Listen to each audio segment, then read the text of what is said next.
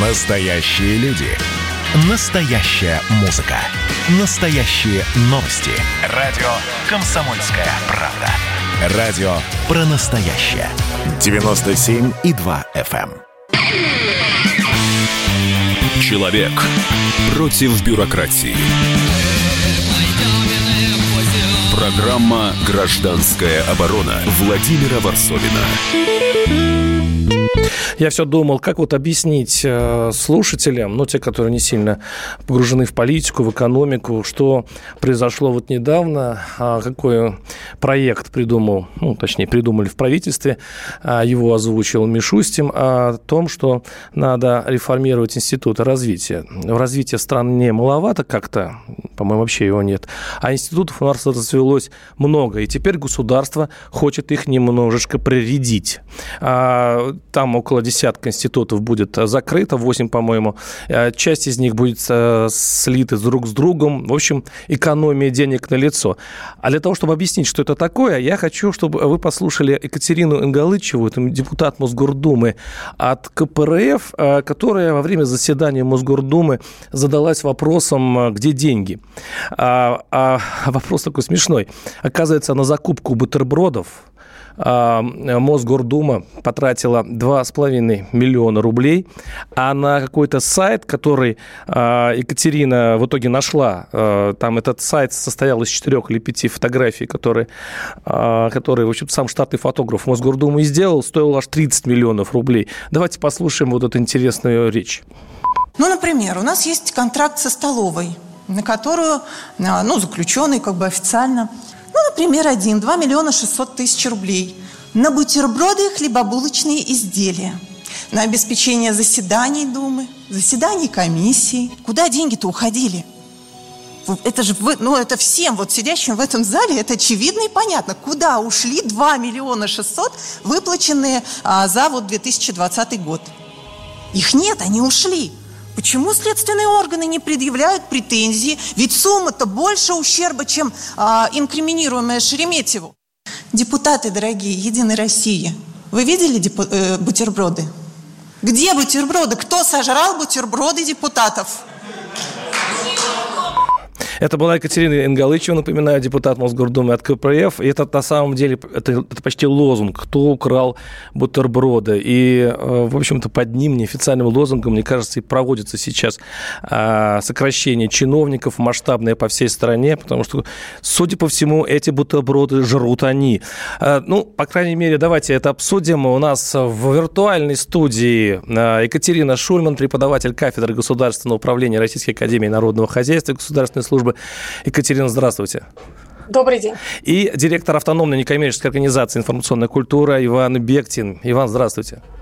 Добрый день. А, Екатерина, вот начнем с вас. Ну, вот если на, на масштаб, в масштаб России взять, где бутерброды? Куда они делись? Ну, во-первых, не могу не порадоваться тому, какие у нас теперь есть депутаты в Московской городской думе и насколько отличается Мосгордума, избранная в 2019 году, от всех своих предшественниц. Раньше, я думаю, что вы в эфире ни одного депутата Мосгордумы никогда по доброй воле не цитировали. Точно. Это уже само, само по себе прекрасно.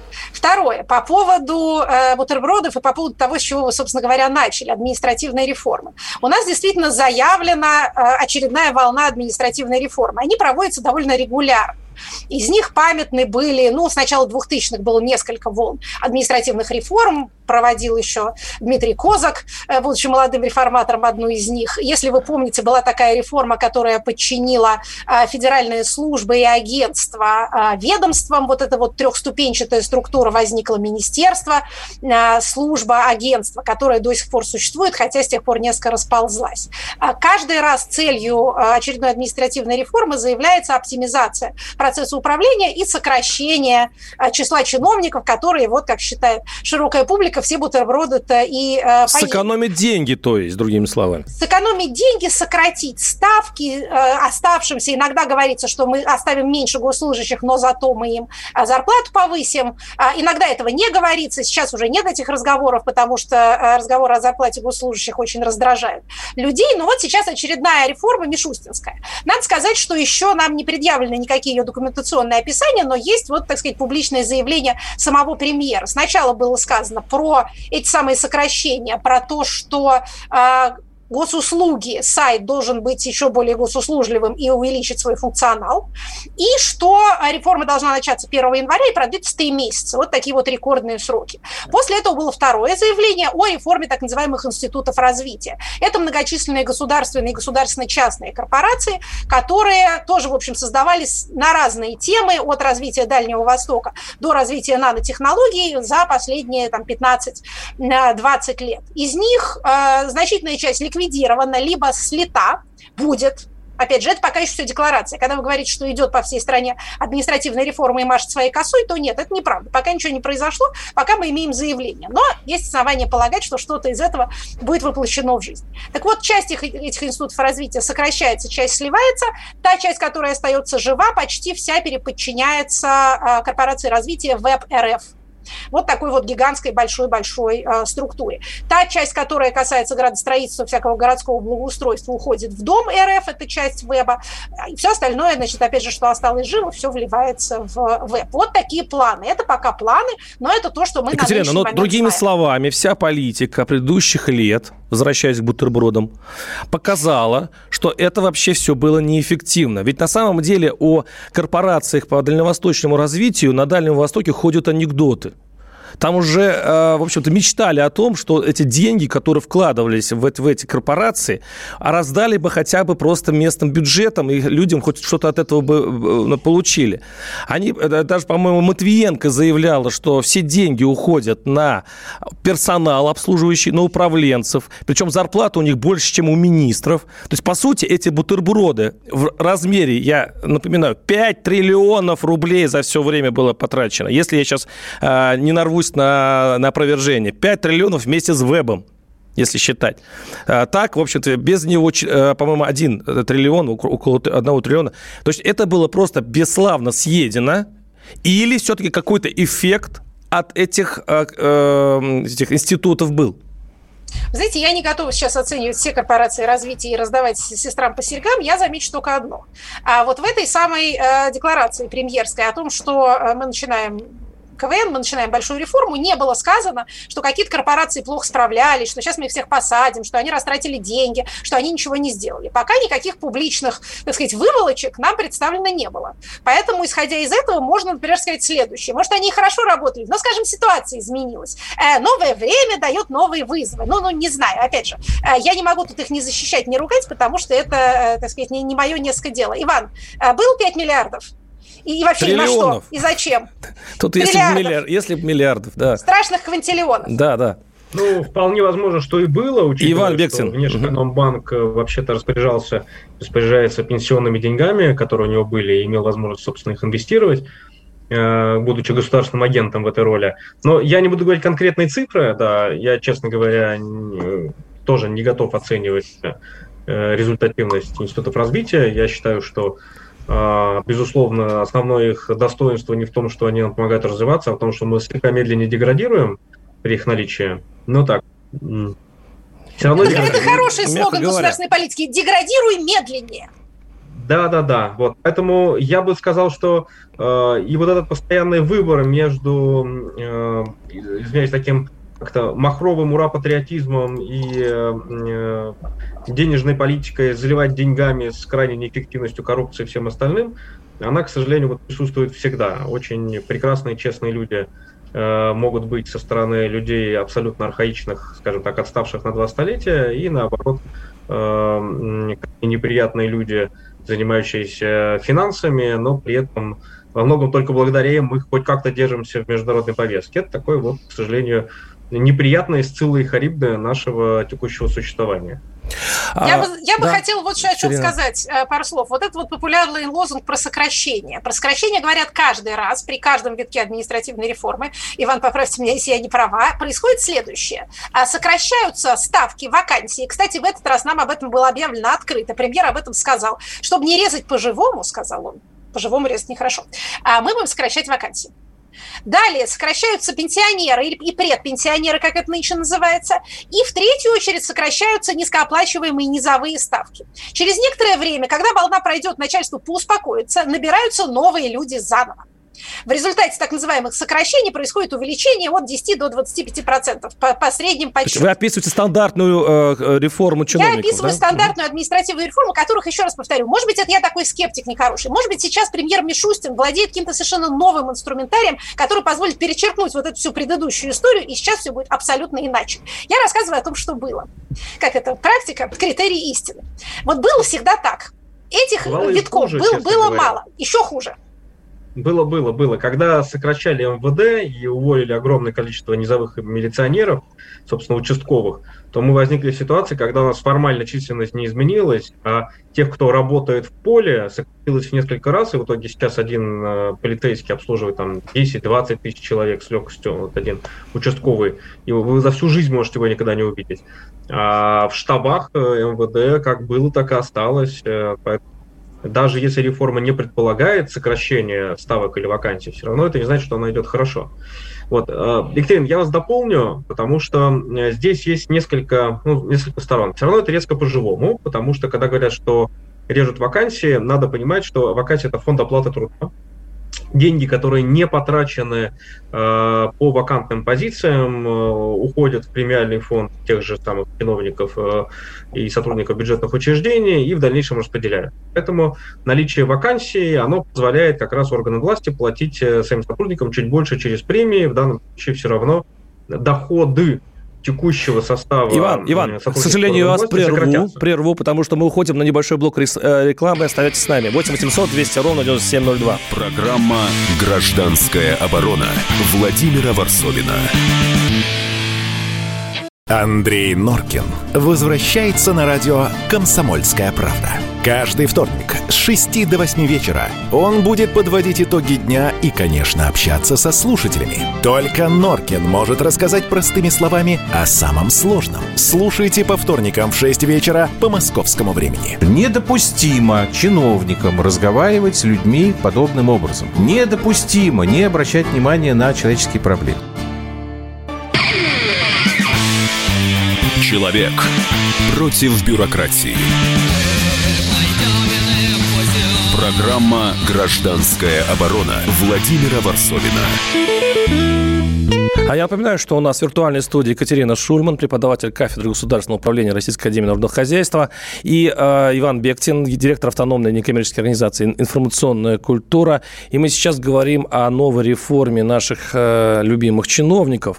И, кстати, и, э, судя по первой части этих разговоров, получается, что мы сейчас, э, ну, нет такой уверенности, что мы сейчас не наступаем снова на те же грабли. Вот я хочу еще раз охарактеризовать то, что было совсем недавно, а недавно э, депутат, э, депутат Мосгордумы Екатерина Ингалычева прямо заявил, что в Мосгордуме воруют, вот воруют. Он говорит, на бутерброды 2,5 э, миллиона, на сайт столько-то, ни того, ни другого нет. Тишина. А сейчас что еще происходит? Я вот читаю новость. Министр образования Эстонии – Мелис Рэпс подала в отставку из-за обвинения в использовании служебной машины в личных целях. Она подвозила детей в школу, и она лишилась должности. Заметьте, какое разное, э, разное отношение к проступкам к каким-то вот э, нарушениям закона. У меня вопрос к Екатерине Шульмин. А, ну, как бы это все не перестраивать, как это все не реформировать, а, разве в такой атмосфере, в которой живут наши чиновники, можно ли сделать приличную реформу? Ну, давайте сразу скажем, никакого соотношения ни прямого, ни обратного между уровнем коррупции и численностью госслужащих нет. От того, что их станет меньше, уровень воровства совершенно не снизится. Это зависит принципиально от другого. Вообще, если говорить о численности гражданских служащих на 100 тысяч населения, обычно так считают, то мы совершенно не чемпионы мира. Мы уступаем, так сказать, большим европейским странам, мы уступаем Франции, матери бюрократии, а, где, собственно, родился государственный аппарат в его нынешнем нашем понимании. А мы, по-моему, уступаем Германии, а, значит, уступают нам англосаксонские страны, в которых традиционно госаппарат меньше нет, Иван делает какое-то скептическое нет, лицо. Нет. Неужели не, не, не точна моя статистика? Ну, расскажите. Простите, но... Опять же, про, про гражданских только, если мы говорим, не про, не про полицию. Ну, э, смотрите, если мы говорим про гражданских служащих, то есть некоторые тренды, которые шли примерно последние 20 лет. Это перевод большой части государственных служащих в бюджетные учреждения. Во-первых, э, э, этот перевод позволял убрать ограничения госслужбы там, по совмещению. Это, это у нас, вы говорите о тех тенденциях, которые в России. В России, да. в России. В России, да. Угу. Я бы сказал, особенно сильно это происходило в Москве, как в субъекте федерации. Вот. И, ну, я не могу, как говорится, дать эту гарантию, но то все, что я слышал про то, что в некоторых департаментах до половины сотрудников, которые сидят в мэрии, это просто сотрудники бюджетных учреждений. Uh-huh. Вот, и работают по проектному принципу. Это позволяет, собственно, довольно гибко выплачивать им зарплату, значительно превышающую стандартные ставки госслужащих и позволяющую совмещать с какой-либо другой деятельностью, и при этом остается какое-то количество ответственных людей, находящихся действительно в штате органов власти. Но формально, формально э, количество госслужащих становится меньше. И есть, наконец, самая, я бы сказал, такая темная часть, с, называется, я бы назвал это подведомственные некоммерческие организации. Э, не гонга, как говорят, government-oriented, то есть организации, которые помогают государству проводить политику, а именно организации, которые прямо напрямую учреждены органами власти. Это вот. что, это всякие ОНО? Вот это не вот. только оно, но чаще всего это оно и фонды. Туда можно отнести, на самом деле, даже госкорпорации, которые юридически тоже являются некоммерческими. Но давайте будем сказать с того, что по ним есть отдельные законы. Но есть эм, буквально а, сотни организаций, учрежденных федеральной властью и региональной властями, получающих субсидии, дай бог памяти, порядка 152 миллиардов рублей в, за 2019 год из федерального бюджета и порядка 349 миллиардов рублей и за счет э, консолидированных бюджетов субъектов федерации. Это э, регионы и муниципалитеты. Это вот некоммерческий сектор, только это некоммерческий сектор очень узок и учрежден, как правило, самими органами власти. То так. есть вы хотите сказать, что моя, моя статистика точна как статистика, но она не, не отражает реальность, потому что у нас есть скрытые госслужащие, госслужащие, которые не оформлены как таковые, но при этом все равно содержатся из бюджета. Правильно я понимаю? Да, я бы сказал, что это немножко хуже, ведь это не госслужащие, они закон о госслужбе не распространяются. Ага.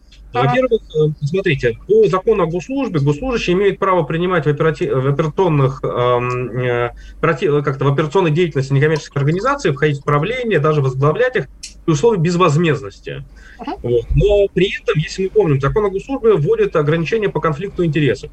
Отсюда возникает ситуация, если ты хочешь трудоустроить свою жену, то становись э, руководителем, правле... входи в правление какой-либо НКО, либо другой госорганизации, там, жену, ребенка, сестру, брата, родителей – вот. И там у тебя нет конфликта интересов, потому что они не находятся на госслужбе, а ты являешься членом правления.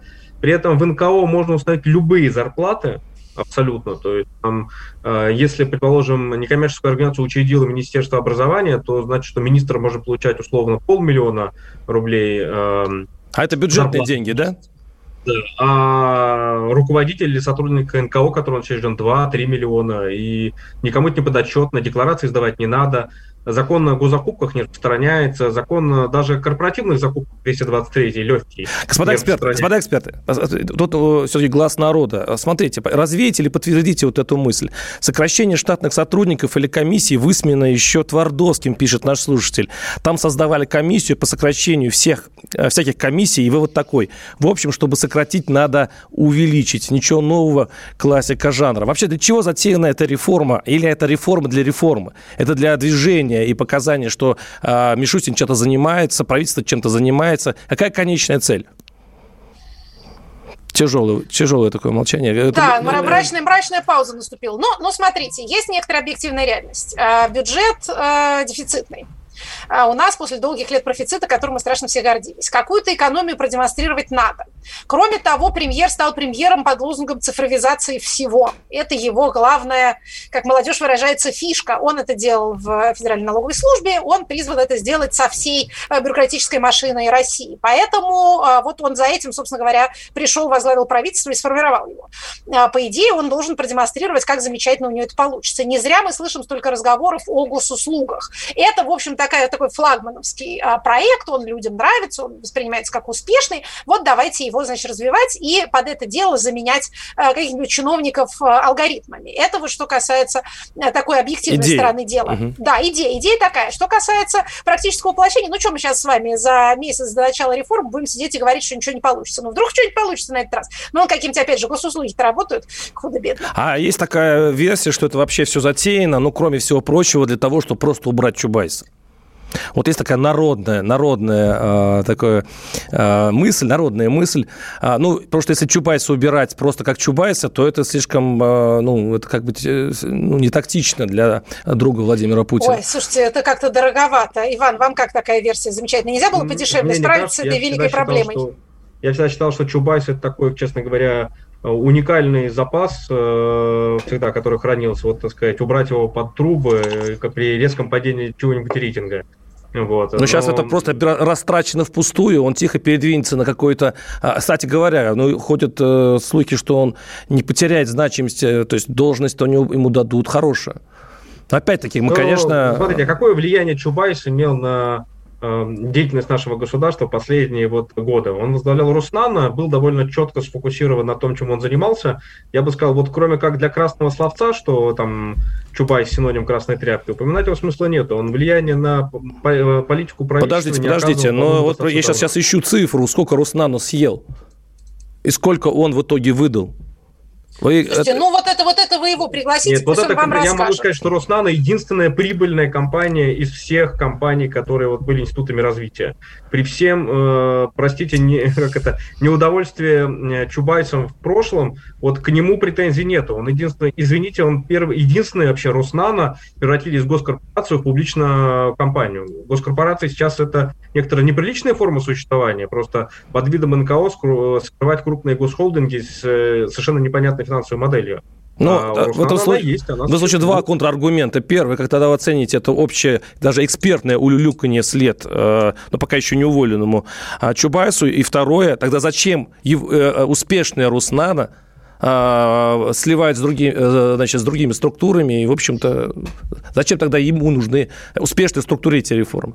Ну, смотрите, по поводу э, слития структур, там, ухода, я, честно, я не готов гадать там личных причинах Чубайса, почему он там хочет уйти, и это подается под видом, что вы хотят слить, но э, то, что объединять институты развития и вообще как-то переструктурировать их надо, это было понятно всем очень давно, я думаю, что там были просто какой-то спектр личных причин там назначений, почему до сих пор это не происходило. Вот. Это, честно говоря, еще от Медведева ждали. В самом-самом начале того, когда он только-только приходил. А вместо этого наплодили новых. Вот. А, поэтому эта тема наболела. Вот. А другой вопрос, что там, э, ну, мы не знаем на самом деле, как это произойдет. То есть есть некоторые э, очень образная картина, которая вот сейчас обрисована в связи с этим переформатированием. А как это будет происходить по факту, ну, честно, мы не знаем. Слушайте, Иван, я воспользуюсь привилегией эфира, вас еще спросить. Значит, Сколково, а, которая вот эта корпорация развития Сколково, тоже уплывает в веб, правильно я понимаю? Но если я правильно понимаю, по модели, которого сейчас правительство озвучено, была публично, ага. то да. Скажите, Сколково и федеральная территория Сириус – это организационно похожие проекты?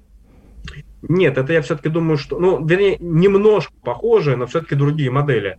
Все-таки, как, э, если мы как немножко напряжем память, то вспомним, что Сколково это девелоперский проект был изначально.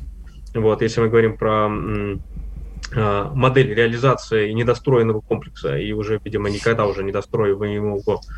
Вот. Э, а Сириус – это другая история.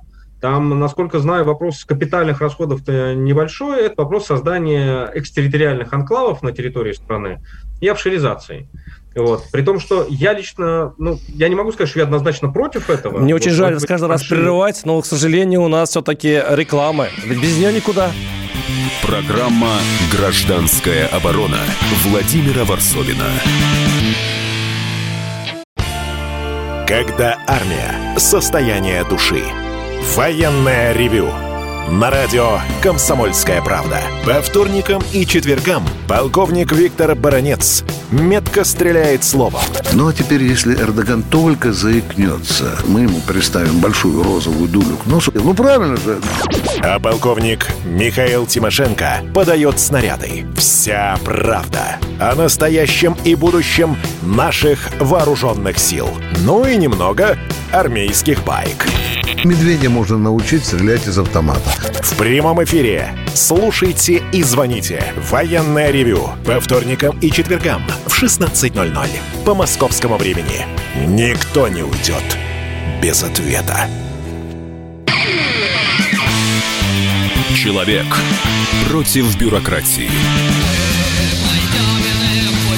Программа «Гражданская оборона» Владимира Варсовина. Да, тут э, мы стараемся с нашими экспертами. Екатерина Шульман, преподаватель кафедры государственного управления Российской Академии Народохозяйства, и Иван Бектин, директор автономной некоммерческой организации «Информационная культура». А, ну, как-то понять, что задумал Мишустин и правительство а, сделать с чиновниками, а, потому что ну, мы даже не можем сейчас однозначно сказать, почему идет эта реформа. А, почему сокращаются а, э, эти институты развития. Хотя а, еще в 2017 по-моему, году, в 2017 году Татьяна Голикова, которая возглавляла счетную палату, констатировала, что, во-первых, я нашел эту цифру, действительно 5 триллионов рублей из бюджета уходили на эти структуры, это включая, это включая, это включая веб РФ. Из них Сколково, Роснано и прочие структуры получали по, э, потратили на них 877 миллиардов рублей. И Матвиенко э, еще в 2020 году доложила Мишустину, что некоторые институты развития просто выполняют функции прокладок по перекачиванию немалых средств федерального бюджета – зарплата сотрудников в некоторых таких институтах, э, цитирую я э, Матвиенко, э, просто зашкаливает. Зарплата руководителя многократно превышает зарплату министра, скажем, а вот за результаты никто не отвечает. Я примеры не буду приводить, сказала Матвиенко, но они убийственные. Я начал эту программу с вопроса, где бутерброды. А нельзя вот так сейчас лаконично сказать, что вообще себе эта система была и построена ради кормления определенных чиновников, некой синекуры, которые, может быть, э, с исключением, с некоторым исключением, там, может быть, Сколково, может быть, Роснана, сейчас с экспертами можно поспорить, но все-таки большинство из них просто выкачивали деньги из бюджета. Или это слишком э, такой накрученный вывод? Э, Иван, можно вам этот вопрос задать? Ну, я бы тогда уже не ограничивал только этими организациями, потому что давайте все... Давайте, полите по всем. Организации, которые там получают госконтракты, прямые субсидии с федерального бюджета, они так или иначе перекачивают деньги из бюджета. Я бы сказал, что вопрос, э, вот, вот если уж говорить э, неформально, а по факту, вопрос всегда в людях, в конкретных людях, которые находятся в конкретных организациях, там иногда для чего эти организации создаются. Вот, вопрос их прозрачности. Вот, э, большая часть этих институтов развития, ну, при всей вот, вот этой вот истории с огромными плаченными деньгами и так далее, как я уже говорю, это крайне неэффективный, но единственный существующий способ снижать э, нашу ускоренную деградацию. Да, нет, подождите, в чем там снижать? Вот, допустим, институты по развитию Дальнего Востока. Там даже и специальный был институт для того, чтобы там возвращалось население на Дальний Восток. По результату. Дальний Восток все так же уменьшается в своих людских резервах, уменьшается. Проблема не решена, не решена. А вот если подойти вот к этому вопросу с точки зрения бухгалтера, если не решена, значит растрата. Вы знаете, бухгалтерам не надо подходить к вопросам, связанным с э, государственной политикой и ее эффективностью. Вот. То, что механизм был создан, но он не работает, тогда вопрос к тем, кто этот механизм вовремя не разобрал и не собрал новый. Вот. Э, а кому это лично? точно кто не это? вопрос кто к самому это? институту развития, а к тем, кто, перед кем он должен быть подотчетен. Вот. И здесь э, э, как бы вопрос в чем? Вопрос к прошлому правительству Дмитрия Медведева, ну да, к нему очень много вопросов, которые было. Вот, я бы сказал, даже крайне много вопросов. Вот, ну, ну он же как пошел на повышение, мы все понимаем. Поэтому, э, смотрите, э, сомнений в неэффективности большинства институтов развития, я думаю, что нет ни у кого. Вот. Э, иногда на 100% работы у них возникает примерно такой же, как у многих госорганов, результат в 1%. Так, вот. по-моему, это была схема том, заложена что... изначально, нет? Разве человек достаточно разумный, придумывая вот эти системы, они же все-таки там заканчивали Гарвард, там, я уверен, у них хорошая специализация. Они же представляли себе результаты этих вложений. Или нет? Или такая наивность? Подожди, чем Батюшки, они а почему-то у нас от, не например, получается? От субсидий госкорпорациям. Чем это отличается от любых контрактов с единственным исполнителем? Чем это отличается от всех остальных бюджетных расходов? Скажите мне тогда разницу. Екатерина, добавите что-то свое? Вы так загадочно меня, улыбаетесь. Ну, я с интересом слушаю, на самом деле, потому что мне давно хотелось с кем-нибудь, а, кто понимает в предмете об этом, а, поговорить. Меня как принцип интересует вот это странное расползание государственного. То, о чем Иван говорил. То есть, с одной стороны, а, значит, госслужащие, которых давайте мы сократим. С другой стороны, есть какие-то квази-госслужащие, которые непрозрачны, неподотчетны, не попадают под ограничения, не обязаны соблюдать закон о госслужбе, не обязаны соблюдать закон о госзакупках. А вот в этом прекрасном мире полутени, полу, полусвета, да, вот как есть свет, да, а есть полусвет, демимонт. Вот это вот тоже какой-то демимонт такой, в котором процветают эти загадочные э, структуры, которые действительно не очень понятно, как и оценить-то эффективность их или неэффективность. Ну, трудно возложить на какую-то госкорпорацию ответственность за то, что на Дальнем Востоке депопуляция. Там действительно депопуляция, это объясняется объективными критериями. Я не думаю, что может быть создана вот такая вот структура, которая за несколько лет этот процесс Екатерина, простите, но там репутация да. очень плохая у этих структур именно на Дальнем да. Востоке. А это решающее имеет значение, потому что никакой пользы местные жители, не местные власти, честно говоря, от этой структуры не видели. Понимаю. А с другой стороны, вы говорите, вот Чубайс ушел, наконец-то все, значит, э, радуются по этому поводу, а Иван нам говорит, что возглавляемая Чубайсом структура была единственной, которая давала какую-то прибыль и стала более открытой. Ну, история, может, да. может, за это и поплатилась. Понимаете, репутация вещь двусмысленная. Она бывает, да, бывает она заслуженной, как там у Пушкина молва, быть может, не совсем неправа, бывает молва не совсем неправа, но бывает она идет из 1993 года и передается от поколения к поколению, от отца к сыну, и, в общем, уже не очень соответствует э, действительности. Опять же, меня бы что интересовало. Мы с вами э, упомянули соотношение между численностью и коррупцией, но сказали, что ее на самом деле соотношения такого нету. Меньше чиновников не обозначает меньше коррупции, если уж мы вернемся именно к чиновникам, а не к вот этим вот квази-чиновникам. А коррупция является производной от полномочий. Взятку берут, хотя уже давно не берут взятки, это в более хитрых формах проявляется, но вообще коррупционную деятельность осуществляют для того, и потому, что есть полномочия, которые можно продать. Угу. Я тебе что-то сделаю, если ты мне заплатишь. Или я воздержусь от какого-то действия, это вот такая силовая коррупция, если ты мне заплатишь. Нет полномочий, нет, не будет коррупции, потому что не за что брать будет. Но это невозможная ситуация, потому что нет страны без госаппарата. Более того, усложнение социально-экономических отношений приводит к тому, что управляющий класс тоже Подождите, растет. Подождите, я приводил историю с Эстонией, где за мельчайшие прегрешения подают в отставку. Репутация, да. которая к сожалению, может быть, свое, должно было погубить было свое время Чубайса. Чубайсов дослужил отставку, и он должен был быть, э, на самом деле, уйти, потому что у него плохая репутация. Это нормальная для демократических стран э, история, когда человек с плохой репутацией уходит с госслужбы. Так вот, почему-то эта история не работает у нас. Это эстонская история, когда мельчайшие подозрения в, в нарушениях приводят к отставке. У нас почему этого нет? А, да, это европейская и, надо сказать, в несколько меньшей степени, хотя тоже американская э, сказать, традиция. Она завязана на прозрачность, на силу э, средств массовой информации и на влияние общества. Почему общество влиятельно? Потому что оно состоит из избирателей. Если ваш чиновник даже сам не избирается, но его начальник избирается, его репутация будет волновать. Если он не избирается, его начальник не избирается, ему все равно, что вы думаете о том или ином его назначенце. Вы чего ему сделаете? С вилами под стены придете? Не придете, вас встретит Росгвардия. Проголосуете на выборах? Нет, вы не проголосуете, у вас не будет такой опции. По этой причине э, никто никакого репутационного ущерба не несет. Хотя это такая вот грубо нарисованная картина, но на самом деле не существует политической системы полностью автономной от граждан. Поэтому если вокруг какого-то чиновника возникает какая-то, какой-то орел скандала, то, по нашим наблюдениям, приблизительно в течение года он куда-то тихо и таинственно исчезает. Бывает такое. Через год, сразу после какой-нибудь там публикации, увольнять людей считается неприличным, потому что это уступка там, общественному мнению, какой-то воображаемой оппозиции и прочее. А вот через годок самое ну, оно. Почему-то на Чубайса это правило не распространяется в принципе, это всех раздражает.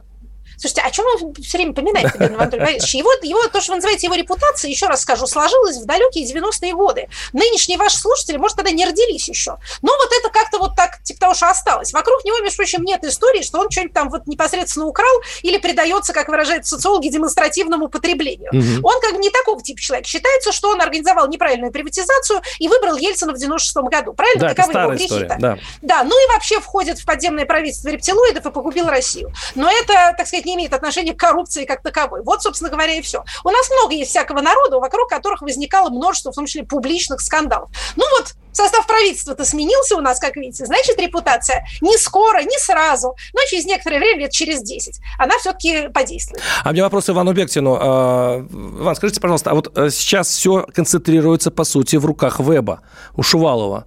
А что это значит? Я вот э, вспоминаю Дальний Восток, когда э, Шувалов этим занимался, Дальний Восток, у него очень противоречивая репутация на Дальнем Востоке. Но это ладно, это может быть э, для следующей передачи. Но скажите, что изменится теперь, когда это раскидано не на 10, там, 20 корпораций, а все в руках, ну, по сути, одного человека? Ну, я думаю, что в первую очередь это изменение кадровой политики, то есть, ну, даже если будут рамки некоторых из этих структур оставаться в подчинении веба, то их либо переименуют, реструктурируют и точно повыгоняют, э, если не все команды, то в значительной степени, потому что ну, по некоторым э, руководителям из этих структур управления давно понятно, что там просто полная неэффективность. Вот. А, ну и по командам точно так же. А, другое изменение, скорее всего, будет. У нас же опять создается некоторый супергигант. У нас э, скажем так, вот есть госкорпорация Ростех, есть э, тоже Руснано, сейчас Веб становится гигантской госкорпорацией. И вот вопрос дальше ее позиционирования. Честно говоря, это, это то, что было бы самое интересное. Это Мишустинская будет история. То есть сейчас усиление Мишустина ревниво прослеживается многими я, честно, вот я не знаю про то, кто здесь кого как усиливает. Вот это я, давайте, я не политолог, я не берусь Мы... э, делать таких выводов. Политологи таким тоже не занимаются, это не наука, это сплетня. Я вас другое хочу спросить, Иван. Екатерина, это прерву, прерву, к сожалению, это, технический это... момент, ага. уходим на рекламу, вернемся через несколько минут. Программа «Гражданская оборона» Владимира Варсовина.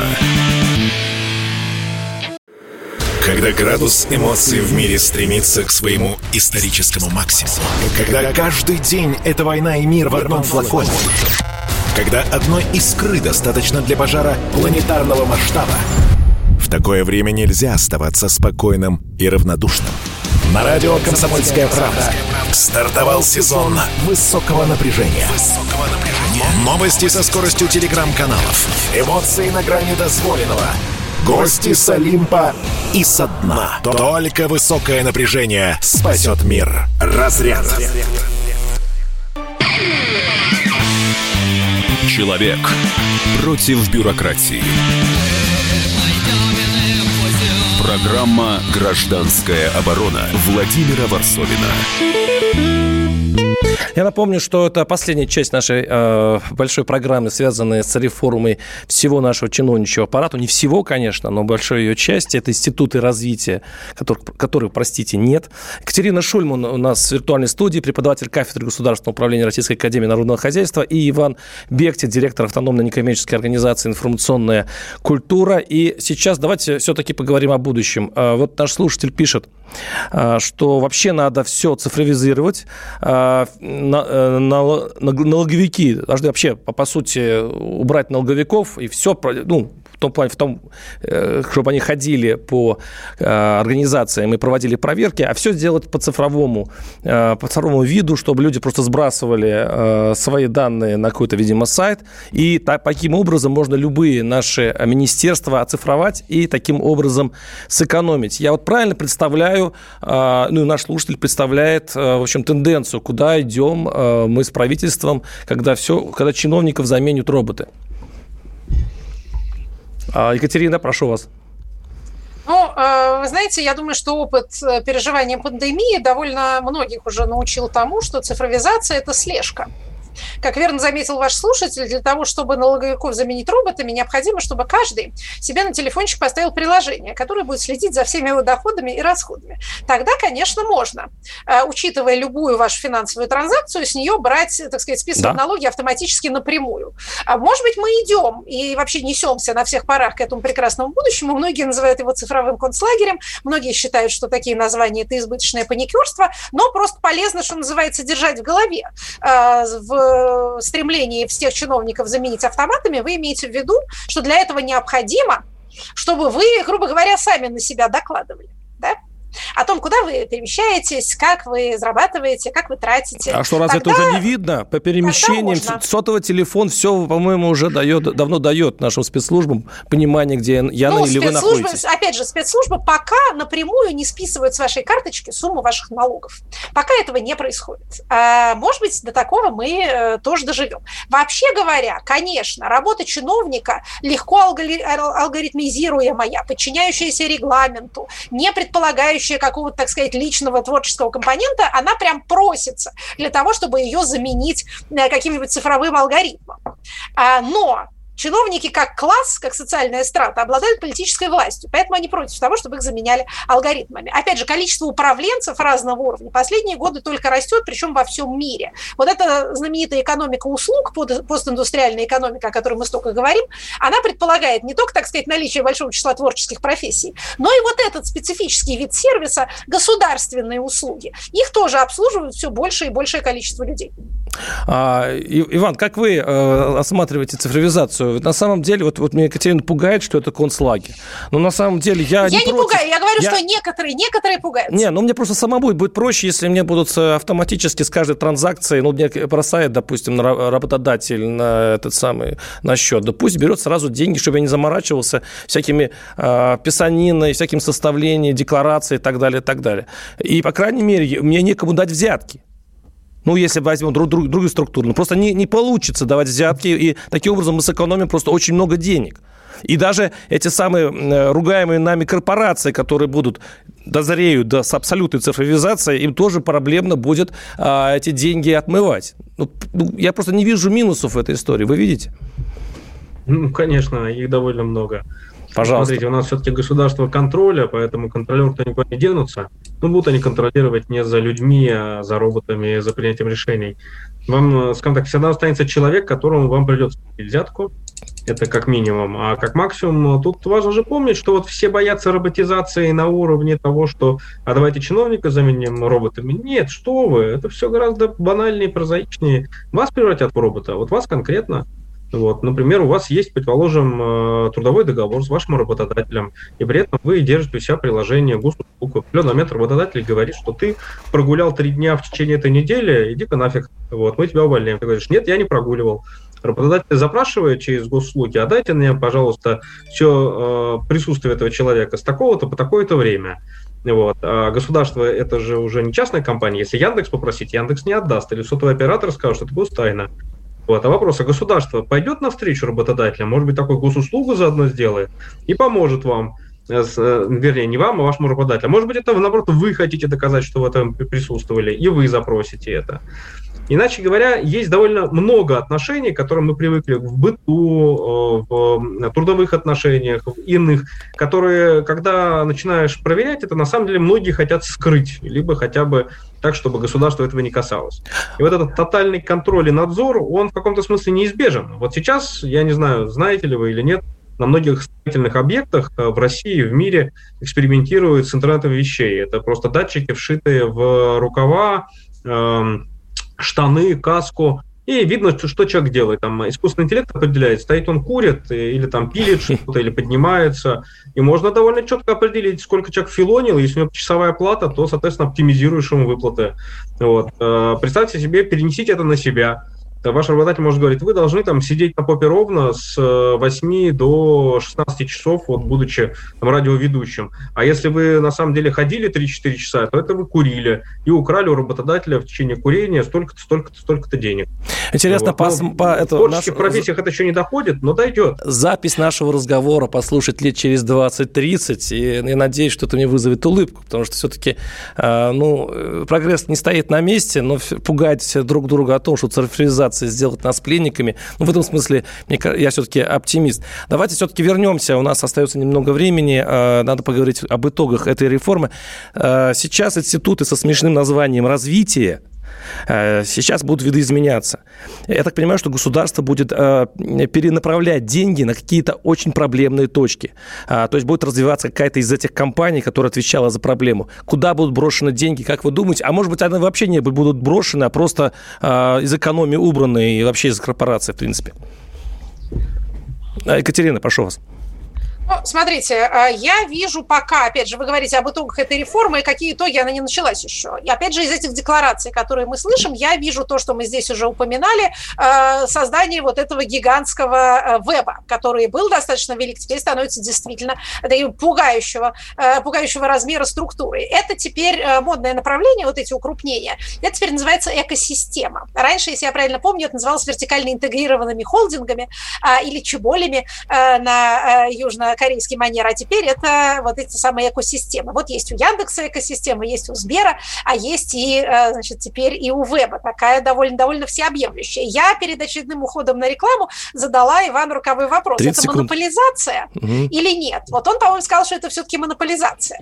Если вы, э, если вы любитель кадровых гаданий, то да, Игорь Иванович Шувалов начинает выглядеть еще серьезнее, чем он выглядел до этого. Насколько это поможет э, каким-то там болезненным точкам стать менее болезненными, мы сейчас Посмотрим. Никак С нами была Екатерина Шульман и Иван Бектин, ваш покорный слуга Владимир Варсобин. Услышимся через неделю. Спасибо вам. Программа «Гражданская оборона» Владимира Варсобина.